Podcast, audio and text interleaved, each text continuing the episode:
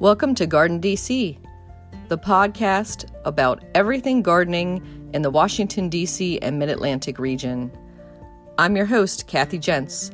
I'm the editor of Washington Gardener magazine, and we're aimed at gardening enthusiasts, people who grow everything from edibles to ornamentals, natives to exotics. If it grows in our area, that's what we talk about.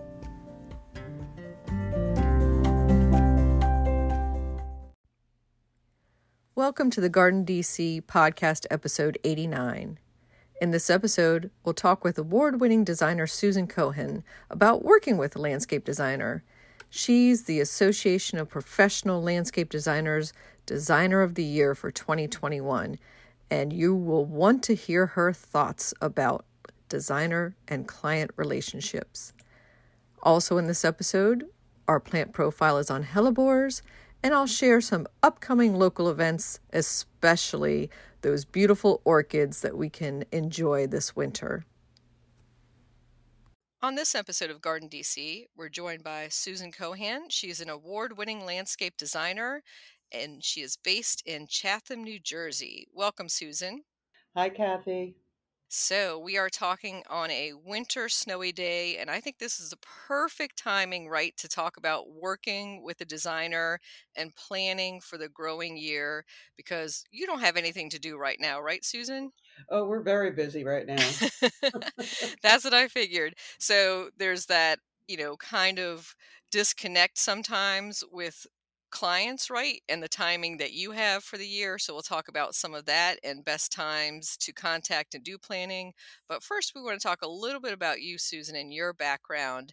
So I always ask our guests Were you born with chlorophyll in your veins, dirt under your fingernails? Were you always a garden gardener or garden lover? Yes and no.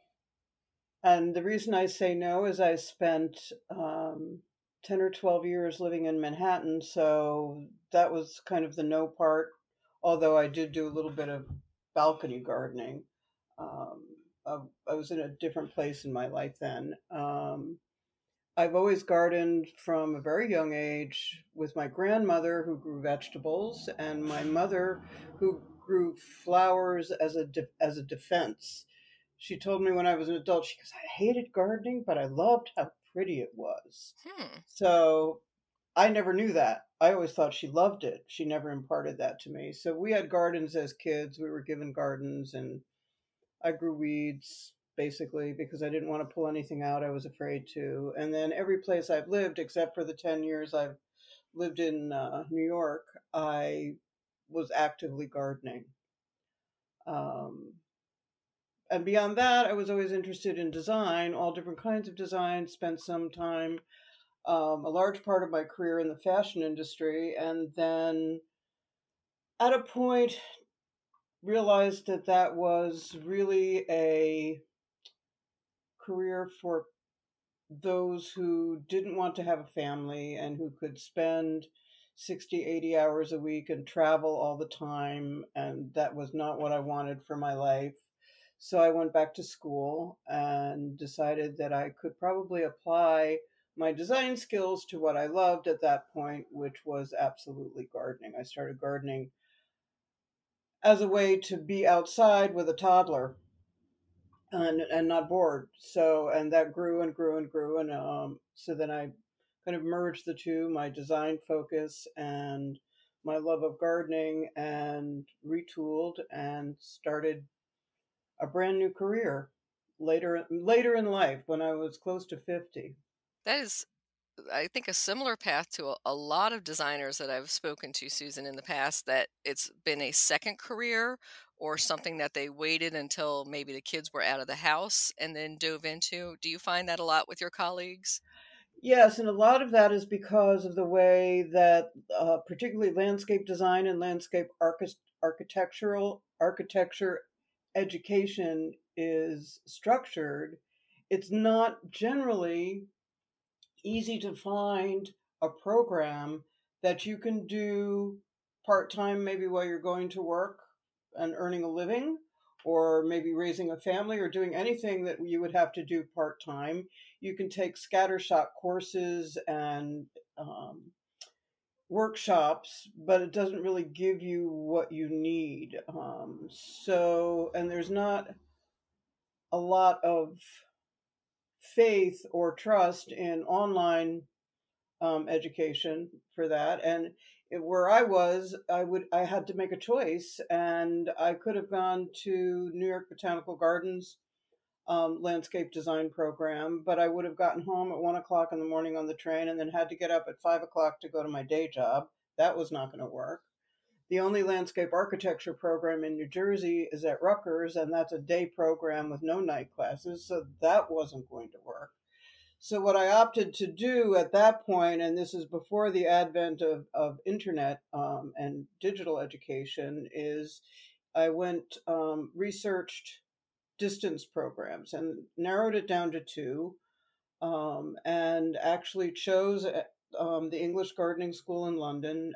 And I enrolled in their 18 month long distance diploma program or certificate program where we actually had a mentor, worked with a mentor, and we mailed our projects to that mentor and they mailed the stuff back.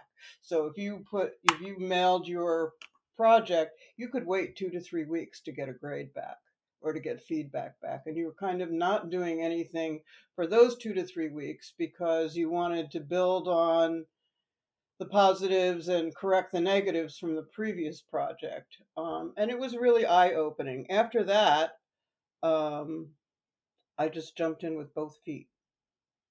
I saved money from my day job so I could support myself for six months which is in hindsight was kind of ridiculous, um, and not have to sell a single project. Um, but because I had that English credential and where I live in the New York metro region, and I was older, I wasn't, you know, a 25 year old fresh out of landscape architecture school at Rutgers. I was, you know, somebody who had had experience, who could sell themselves, and there was a trust level there, as well as that whole English credential, which everybody went crazy for. So I and I haven't looked. I haven't really looked back, and now I've been doing this for close to twenty years. Wow, that's quite a journey, Susan. And I can imagine the trepidation of sending off that project and that it gets there safely uh, in the UK and then gets back to you. And it was hand drawn. It wasn't CAD. It was hand drawn and hand colored and you know, I, I didn't get them all back yet. And I had a fantastic mentor who was really interested in my point of view and interested in what I was doing and steered me in the right direction.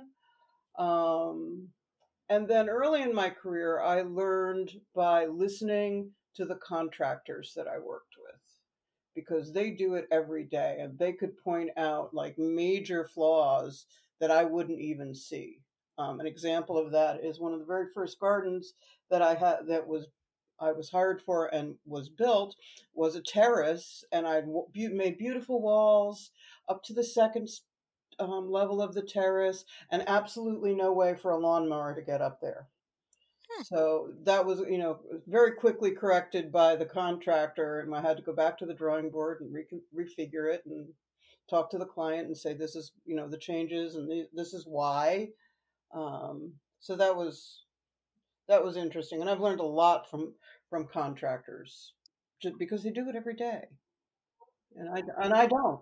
Yeah, and I would say that they're you know out there, and they're the if they're the ones doing the maintenance or the installation, then they really know. Yeah, if you're working with a good contractor, you listen.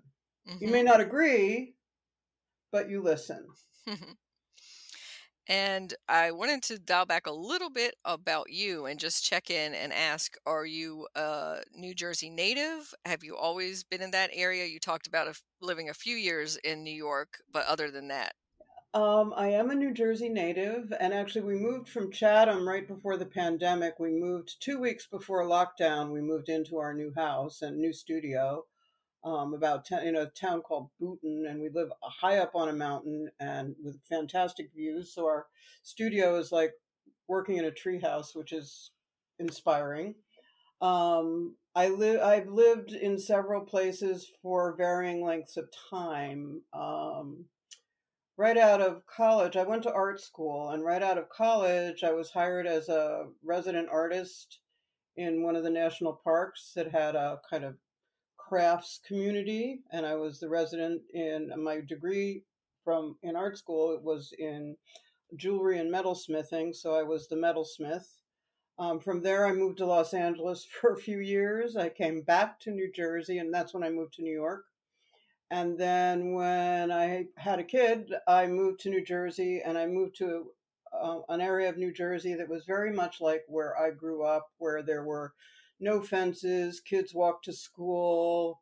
It was, um, you know, there were sidewalks. It was safe, and everybody looked out for everybody else.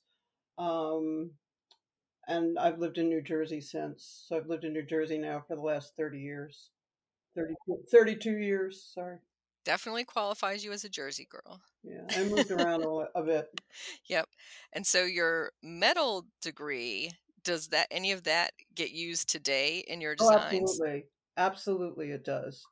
Um, we use a lot of, you know, if I'm designing a gate, for example, I understand structurally what ha- a metal gate structurally what has to be done. We do use a lot of um, ironwork um, in our work, and I do the we do the drawings, the shop drawings here, um, and work with, hand in hand with you know an, a blacksmith or a commercial iron guy um, to make sure that what we want gets done.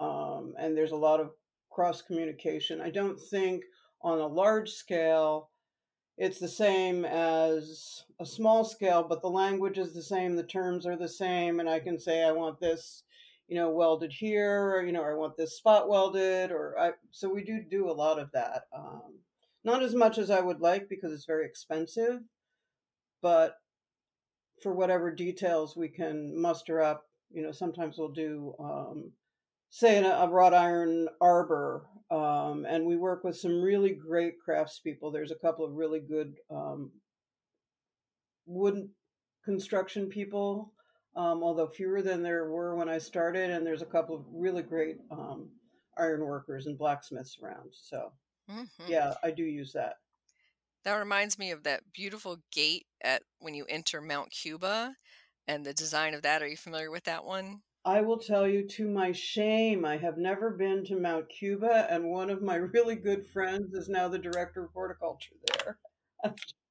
Don't tell her I haven't been.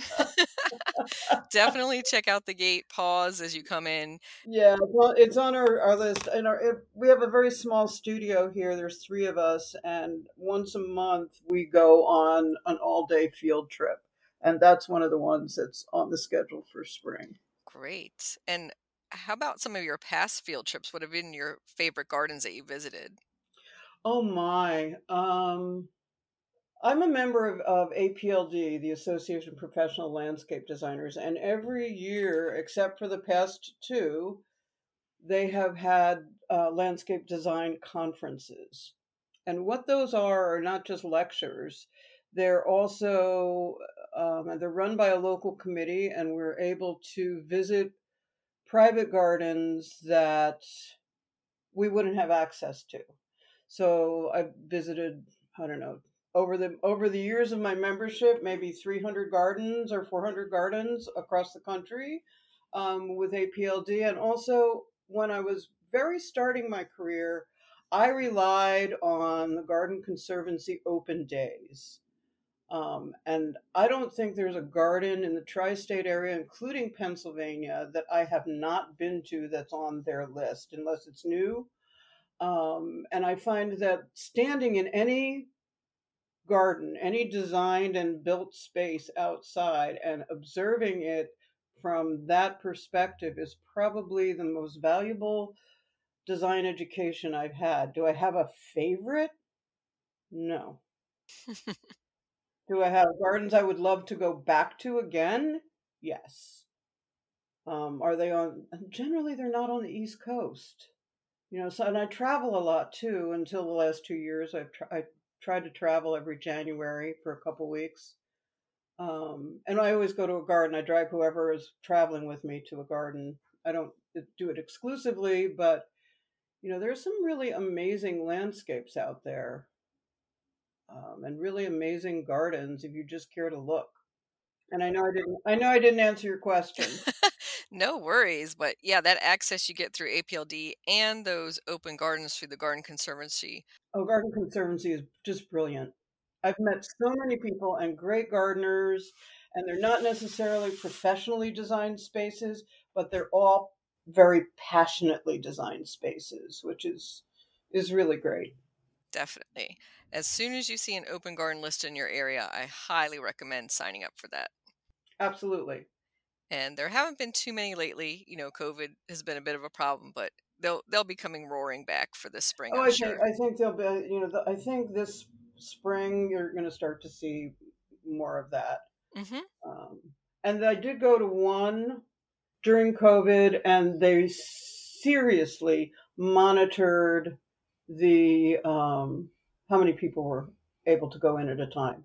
Yeah, it's good that they take that kind of precaution. Even if it's outdoors, it's nice to have that. Yep.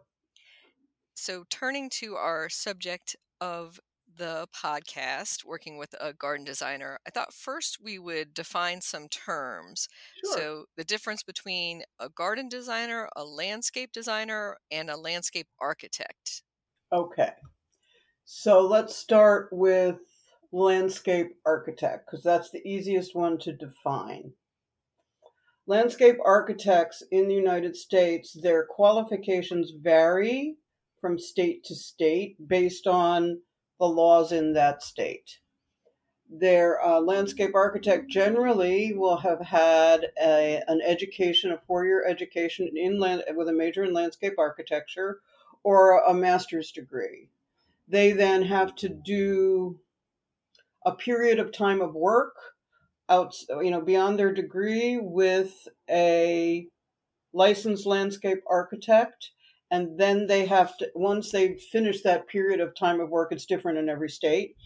They then can sit for a standardized licensing test.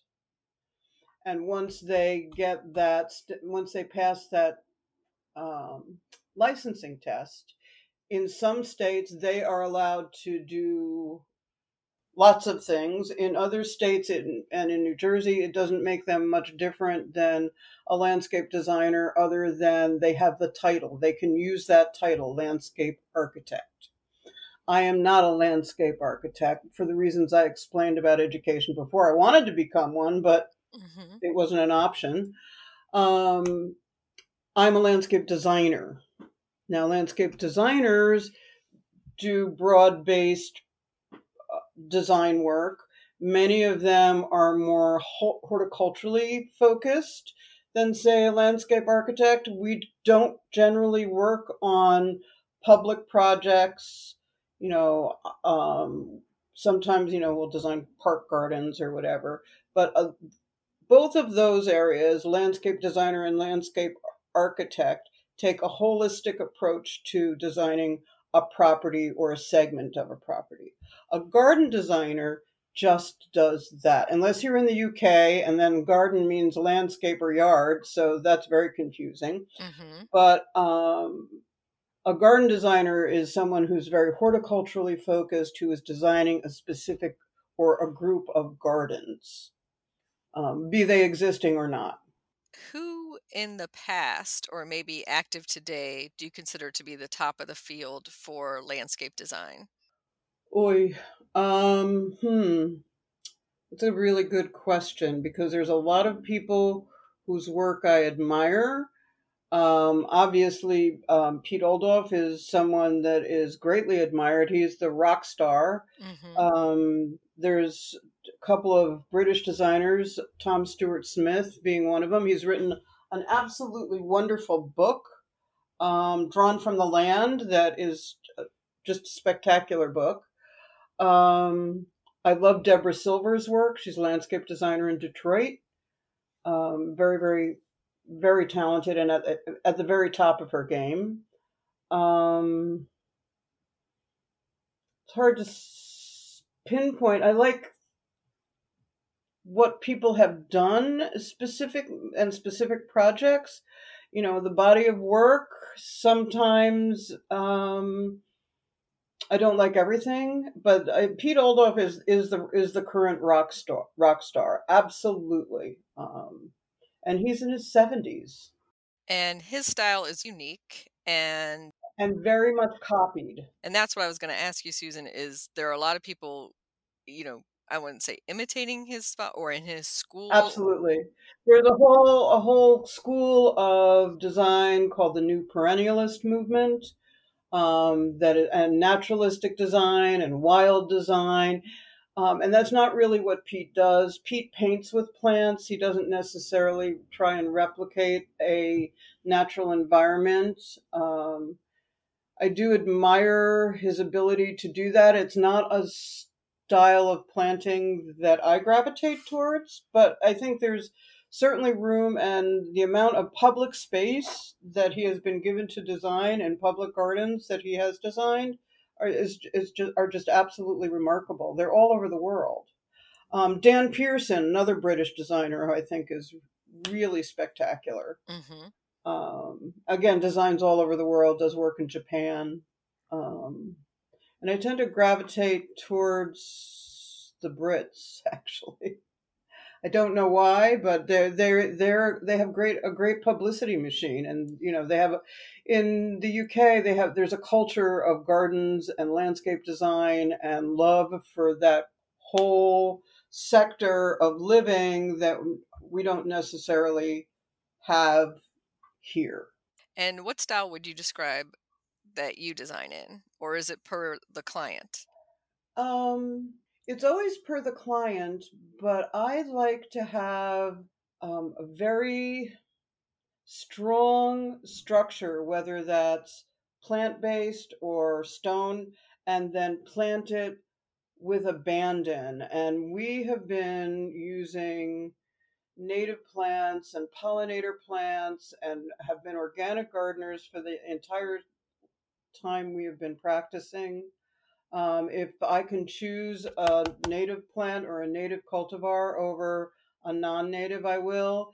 I do have a very, very big soft spot spot for old-fashioned plants like lilacs, um, which aren't native, but they're everywhere because they were brought over here. And you know, you have an abandoned farmhouse falling down in May, and the lilac is blooming, and the corner of the house is blooming its head off. You can't beat that.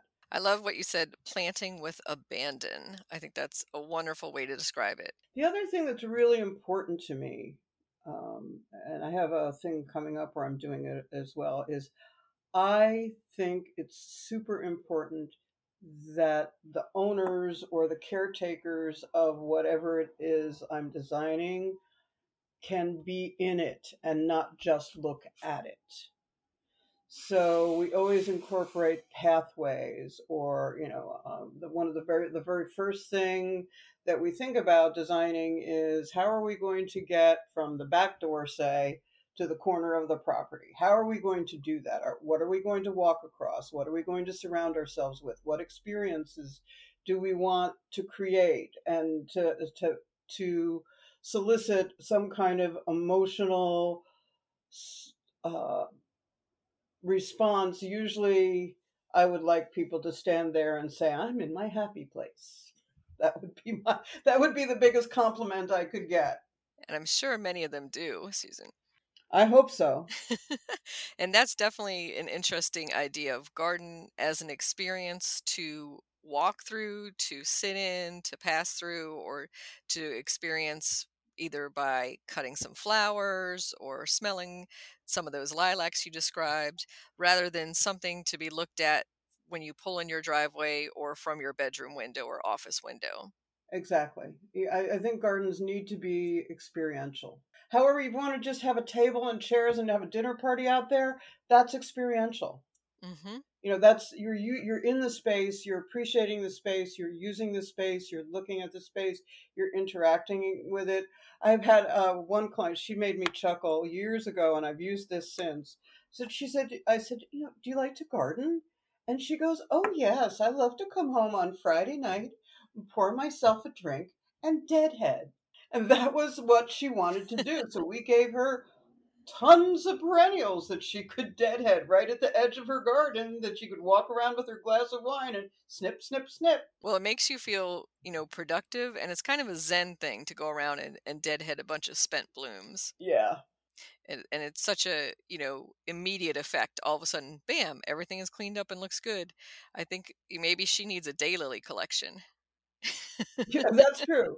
So, well, yeah, one of the other things that I'm interested only because I'm getting older um, is also gardens um, that are scaled down where you can uh, manage it as you age in place. I do not have at my new house the gardens I had at my old house when I started there 30 years ago.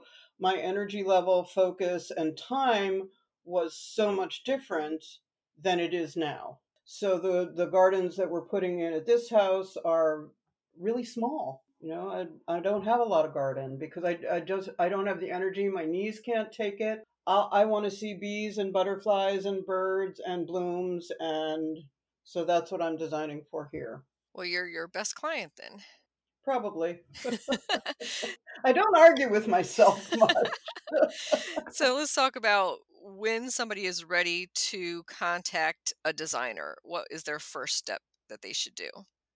I think the first thing that anybody who wants to work with a designer eh, should ask themselves first and foremost if I work with a designer, what are my goals for the project? Right away, you want to know, you know, do you want them to correct something? Do you want them to highlight something? Do you want a more useful space or a back, you know, a back garden or a back patio or what is it that you really want from your space? Once you answer those questions, the next question is is can I do this on my own or do I need some professional help?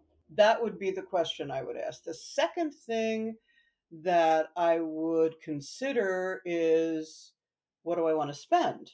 Because that will dictate who you hire. Everybody's rates are different, everybody charges differently. You know, there's the old joke if you put 25 landscape designers in a room, you'll get 29 business models. Um, so you just want to, and you want to research designers in your area and you want to see their work the best thing you can do is to get a referral from somebody who's worked with that person um, and places to look for landscape designers that are you can uh, sort uh, geographically. Obviously um, apld and asla asla is for landscape architects. Apld is landscape designers and you can search and sort on the on their websites via zip code and then look due diligence do your homework. Go and look at their work online on, on what work are they presenting in their portfolios. Call them interview them ask how their work what the process is um, because everybody's process is different i think it's very important that you work with someone or a group of someone's that will listen to what your goals are and help you and give you ideas for how to achieve those goals. You also have to hire somebody who you like and trust because the process doesn't take five minutes. Um, most of our projects, for example, can take three months to, you know, for from from the time we first talk to you to the time that you know you get your final everything is finalized and you're ready to hire a contractor and then that could take another 6 months so don't think that you're going to hire somebody on the 1st of April and have a new patio by Memorial Day anybody worth their weight design wise and you know contractually will probably not be able to meet that deadline you should think about working a year in advance at the very least, at the very least, six months in advance. So it's not going to be for this summer, probably. Well, this summer is another one of those unusual summers. So was last summer, in that people are booked already into July. Um, I have, we're working on projects now that I know won't be built until July or August. And their their design their design work's almost done um, you know, I'm going to see go to see new clients, and I'm very honest with them. You know, if you want this done this spring, a, I'm not the right designer for you, and B, good luck finding a, a good contractor.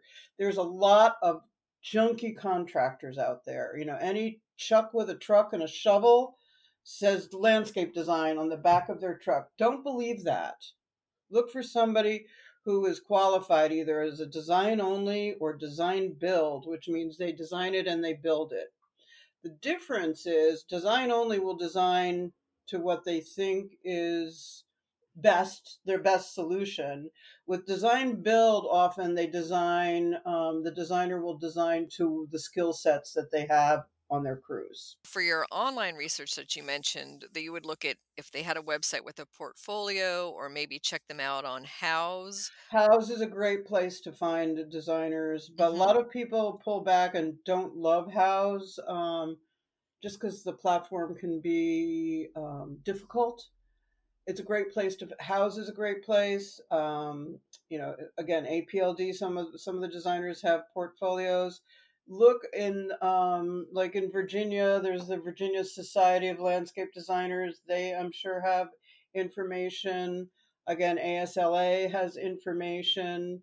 Um, if you see, you know, a really, if you have a really good garden center, um, it's okay to walk in and ask who, the, you know, who are the good designers around here. And sometimes they'll work in that. A lot of garden centers have designers. Um, but again, they're going to design to what they know they have and can get rather than to what might be right. Mm-hmm. Doesn't mean it's wrong. So I think that those are the things to look for. And again, if you know somebody, go to the Garden Conservancy. Look at, there's plenty of books on landscape design and landscape designers per se. Start doing your research. Read the design blogs. Um, they're also you know a good source of information hmm. there's some good some and there's even the interior design blogs always have a piece on garden design and landscape design at least one do you work closely with uh, say an architect of a house or an interior designer often team together with a landscape designer Sometimes they do. We team up with a couple of architects, um, and I've I've actually I met, actually did two projects last year for interior designers at their houses um, because they couldn't resolve the problems. And it's it's different outside. I mean, you, you have you have no ceiling. Your ceiling is the sky unless you create one. You have no walls unless you have a fence or you created walls. It's just different. The plants are different. Um, you can always ask an interior designer or a um, architect for referral. Another really great place that people don't think of is Instagram and use those hashtags. Hashtag landscape designers. Start going through and you can save Instagram posts under inspiration and start saving things that you like there. You can do the same thing. It's a little bit more cumbersome on Pinterest. Um, and I've found a lot of cool stuff by using um, hashtags on social media sites and searching the hashtag, not necessarily searching the subject, but searching the hashtag. Because how somebody labels themselves um, is more telling than how somebody labels someone else. Hmm, exactly. And so you recommend interviewing them for their style, for their personality mm-hmm. to see how you work together. So would you say maybe interview three um, yeah, interview three, and, and, and the thing is, you're going to live with them for a while. Go with the one whose style and personality you like the best. You can also ask to see built work. You can say, you know, is there a project around that I can, I can look at, and you can go and you can see built work. I've had people do that with me, and I have, you know, a couple clients who are more than happy to have us trudge through their backyard. Mm-hmm. Um, I don't. That doesn't happen to me so much anymore because I'm I'm a known quantity. But in the beginning, all the time. And I always had, you know, do you have references? And I would have people check my references. You know, I had a reference sheet that I gave out. Here's three clients I've worked with in the last two years. I was going to say, I think checking references is an excellent idea. And you got to understand, though, Kathy, nobody's going to give you a, a, sheet of people who hate them. exactly. You know? But the fact that they can produce a sheet is telling right. in itself. Yeah. Right. Yes, for sure. So I'm going to bring up the money question. So, talking budgets, uh, when would that come into the conversation? I ask that question um, and give advice right on the very first phone call. The way to think about your total landscape is to think about it in terms of 15 to 20% of your home and property's value over time. And that's if you're not a collector or obsessed and every time you come home from the garden center you have a truck full of plants. That's a different story. But if your house say is worth $100, then you're going to put 15 to $20 over time in as an investment. What will you get back? It depends except for a pool. A pool is a totally different thing. Um, what will you get back over the period of time? It depends on what you do. If you're uh, we're going to say flower and small plant intense, that could detract from your home, from the resale value of your home. You don't want to overbuild because people don't want to take care of it, and you don't want to overbuild for your neighborhood either. Um, if you're putting in a pool, that just you just put that's a hundred thousand dollars. Just it's a hundred thousand dollars for for a pool. Um, so and it's again it's over time, and you I always tell clients your best investment is going to be in a really great, functional, con- conceptual landscape plan that you can then implement in stages. The reason I say that is because if you want to have, uh, say, in, in 10 years, your plan, or in five years, your plan is to put a, a pool in Mm-hmm. And in your original initial landscape design, you've put in a whole bunch of big trees. You've then now five years later have to dig up those trees and probably just destroy them to put in the pool. You've spent money and then you're wasting money, not to mention getting rid of beautifully matured trees.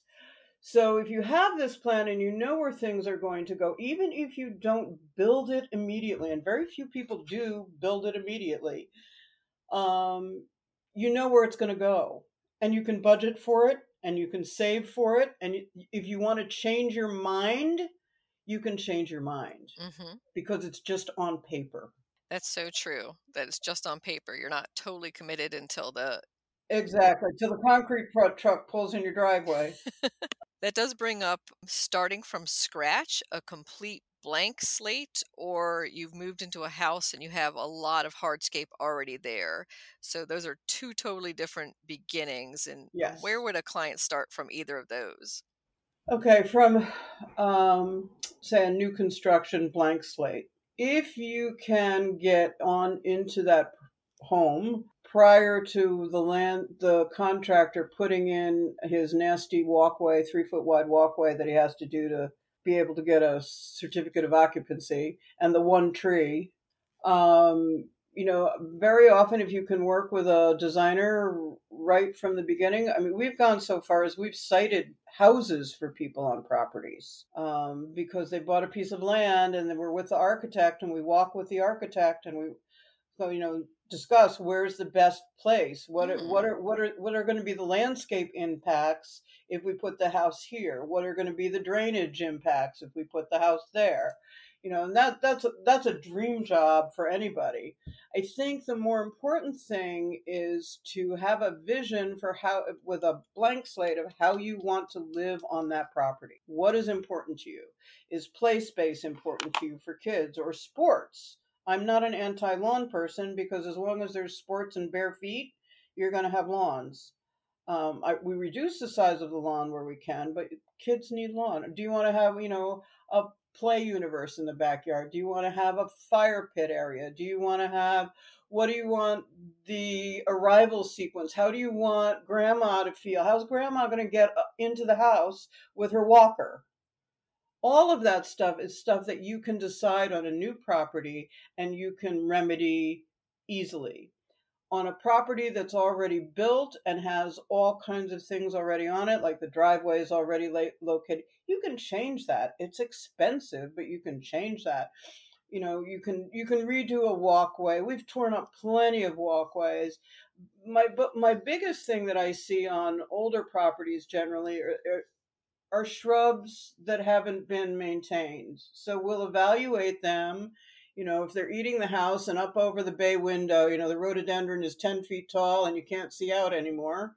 You know, we'll evaluate should we try and revitalize that shrub? Should we just have a nice little ceremony and say you've lived your life, thank you for your service, and take it out? Or should we um, just leave it and and move on to something else. Sometimes those things those decisions have emotional impact. Mm-hmm. it depends. Each project is different and unique and every piece of property is different and unique hmm. and has its own problems and its own you know inherent beauty. And what are you seeing in the trends as far as what your clients are looking for? Are there more vegetable gardens and pollinator gardens happening um, there's two things in the pandemic that everybody wanted a fire pit and a place to sit outside. Hmm.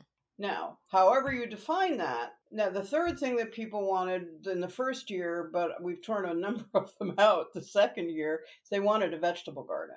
But when people see how much work that really is to be successful, mm-hmm. um, Sometimes they don't want it. We put in the largest vegetable garden that we've ever put in last year and it planted it up beautifully. It's got a cutting garden. It's it's it's just beautiful. It you know cost a fortune, but it's beautiful. But one half of the partnership wants roses and cutting flowers and dahlias, and the other half of the partnership wants to grow vegetables. So we kind of gave them their own spaces and one part of the garden the cutting garden and the roses is really beautiful and the vegetable garden's a hot mess. But it produces.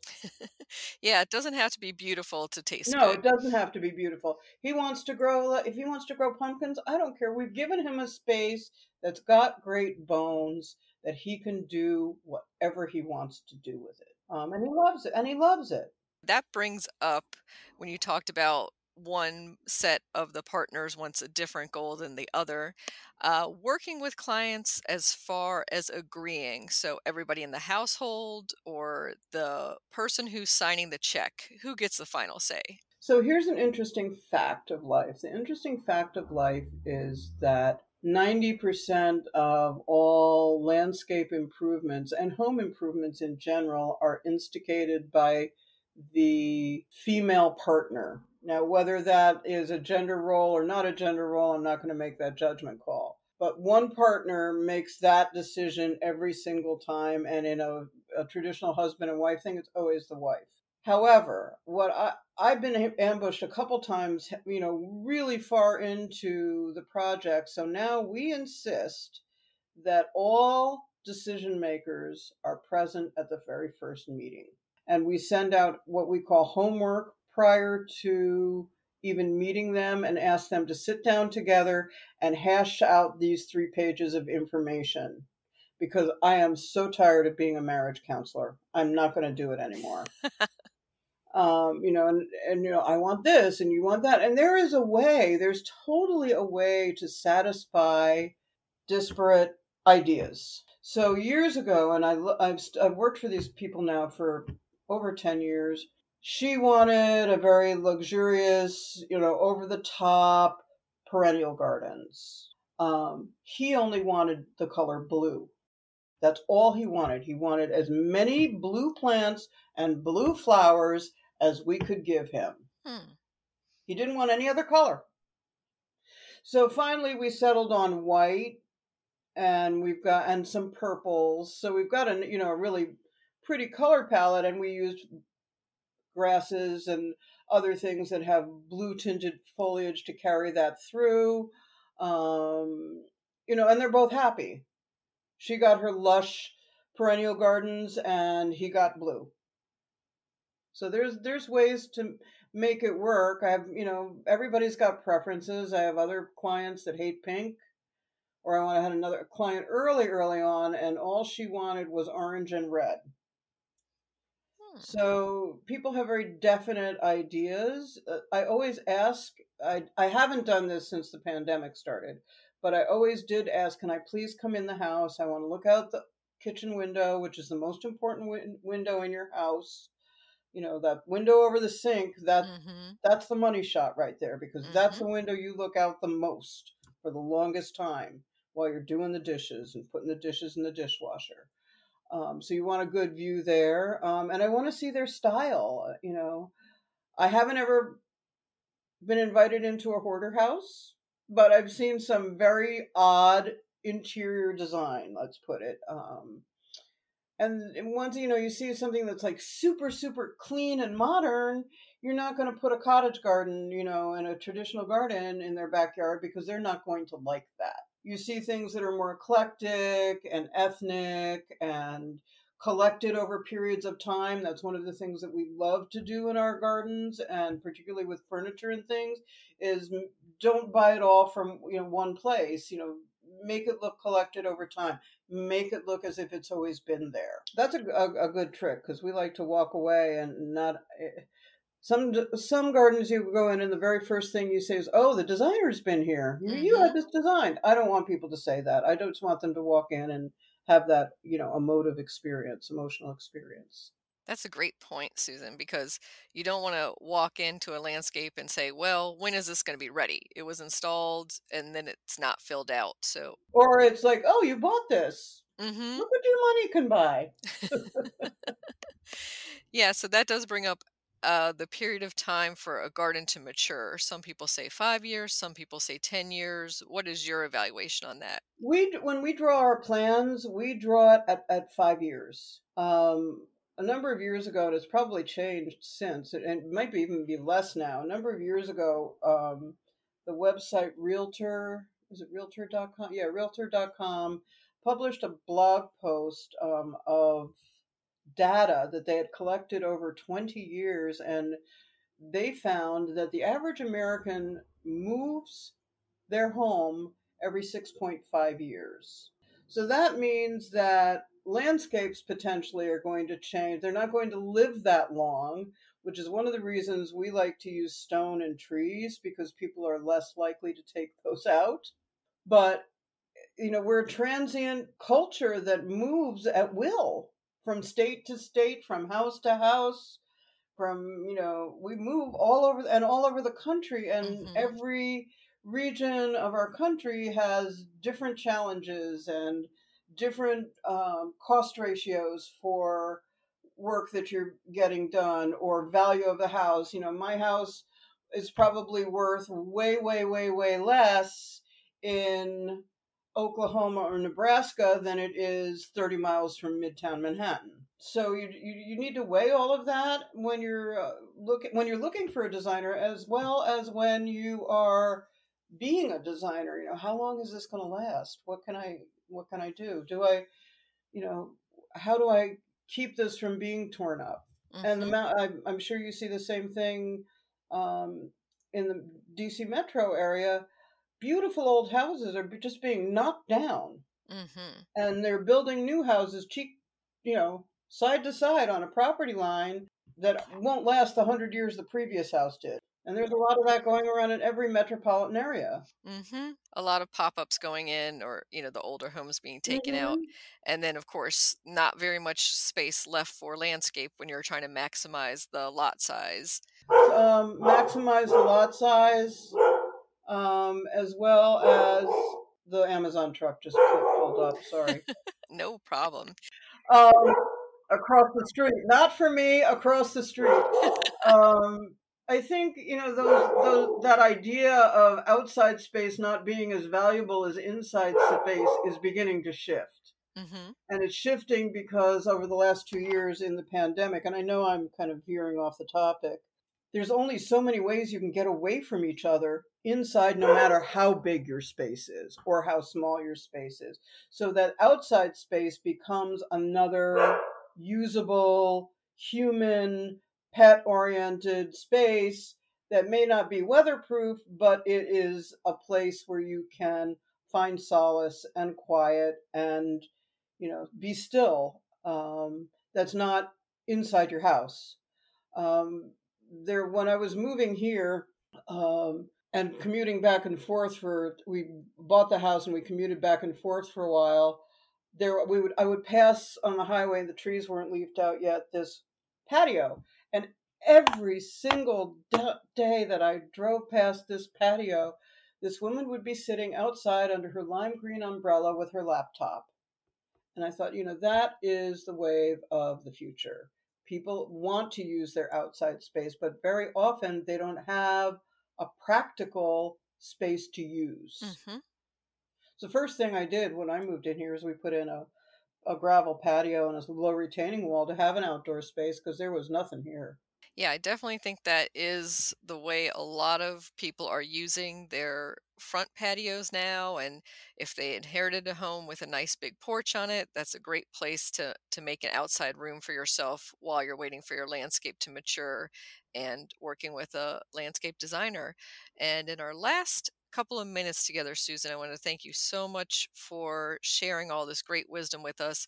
Sure. Any final thoughts on the client designer working relationship? Trust your designer. You hired a professional for a reason. Don't shop them and don't Google every plant because you don't know. You just don't know. And if you're working with a really good designer, that designer is going on the other side you want a designer who's going to listen to your ideas. You want a designer who's going to respond to the needs and talk to you openly and honestly about the process, how long it's going to take, and who's going to do the work involved. It's a two way. It's a two way. It's very much a two way street. A designer client relationship. I think you you know you hire a designer because you've decided that you either don't want to or don't feel you can get the result that you dream of. And hopefully that designer will listen to those dreams. Uh, you know, you want to do, uh, uh, me as a designer, I want to give my clients what they want beyond their expectations. I don't want to veer off and go in some oddball direction because as a designer, I feel like, oh, I'm the designer and I know. No, I don't do that and I won't do that you know, I, I, do try to listen to what my clients want and try and I try and second guess beyond what they want in mm. terms of practicality and um, enjoyment of the space once it's done. That is such great advice, Susan. It is a two way street. Both of you should be working on a collaboration to get that ultimate garden in the end. It, it really is a two way street. Thank you for being part of the Garden DC podcast, Susan. Thanks for having me, Kathy. Have a great day. When you need mealtime inspiration, it's worth shopping Kroger, where you'll find over 30,000 mouthwatering choices that excite your inner foodie. And no matter what tasty choice you make, you'll enjoy our everyday low prices, plus extra ways to save, like digital coupons worth over $600 each week. You can also save up to $1 off per gallon at the pump with fuel points. More savings and more inspiring flavors make shopping Kroger worth it every time. Kroger, fresh for everyone. Fuel restrictions apply.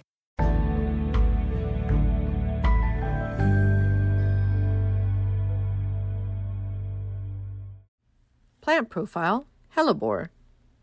The Lenten rose, Helleborus orientalis, blooms in late winter into early spring.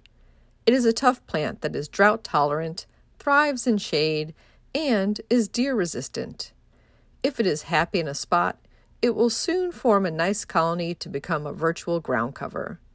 The large leaves are evergreen and resemble our native mayapple. The hellebore flower is stunning, and the latest breeding introductions are spectacular. My friend Barry Glick, the self proclaimed hellebore king, grows amazing hybrids. Among them are beautiful doubles and picotees. These plants are very low maintenance. In midwinter, I gently remove any fallen leaves from around the hellebores to be able to enjoy the blooms when they start to emerge in the bleakest month of the year. The only other attention they ever need is to cut back the old tattered foliage in early spring, if it bothers you. The hellebore is a popular cut flower in Europe. The flowers on this hardy plant are lovely floated in a bowl of water. I have had them last that way for over a month indoors. It's so nice to be able to enjoy them inside when bad weather prevents you from going out into the garden. Hellebores, you can grow that.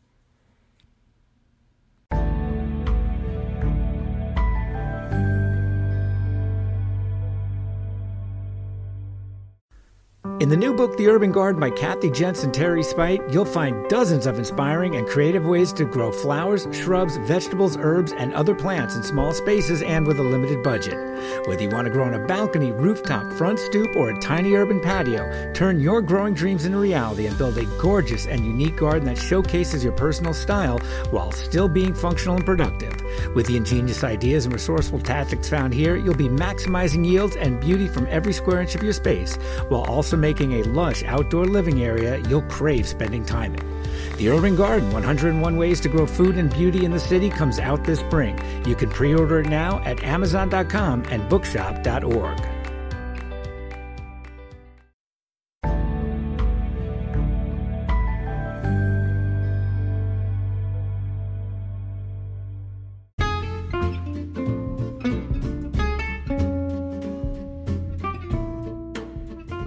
What's new this week? Well, my garden is covered in snow and ice, so I'm focusing on the inside garden and grooming my houseplants, giving them a little bit of TLC. Some of them need some repotting, some trimming, and dividing. In the local gardening world, I'm going to visit a couple orchid shows and sales that are coming up. The first is at the Smithsonian American Art Museum and National Portrait Gallery in the Kogod Courtyard. There is an orchid display put on by both the Smithsonian Gardens and the U.S. Botanic Garden of orchids, hidden stories of groundbreaking women. This goes from January 29th to April 24th, and they're always switching out some of the orchids as things are coming in and out of bloom. So I encourage you to stop by a few times during that period.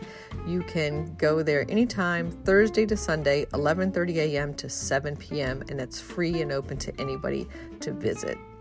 If you're looking to purchase orchids or maybe look at a competition of orchids, the NCOS, the National Corp Capital Orchid Society, is having their show from Saturday, February 19th through Monday, February 21st at Homestead Gardens in Davidsonville, Maryland. And speaking of Homestead Gardens, I have a couple upcoming talks that are taking place with Homestead Gardens, and you can check that out at the Homestead Gardens website homesteadgardens.com to register for those. Those will be virtual and via Zoom, so anybody can participate in those. Happy gardening!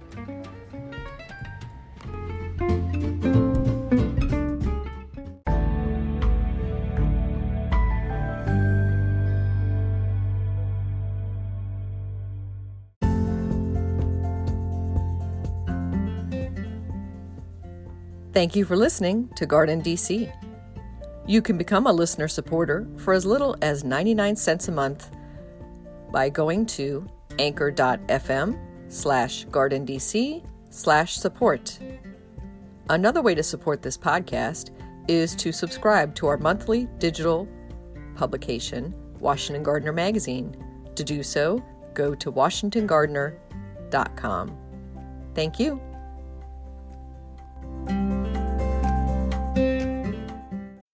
This episode is brought to you by Bumble. So, you want to find someone you're compatible with, specifically someone who's ready for a serious connection, totally open to having kids in the future, is a tall, rock climbing Libra, and loves rom coms with vegan pizzas on Tuesdays just as much as you do. Bumble knows that you know exactly what's right for you. So, whatever it is you're looking for, Bumble's features can help you find it. Date now on Bumble.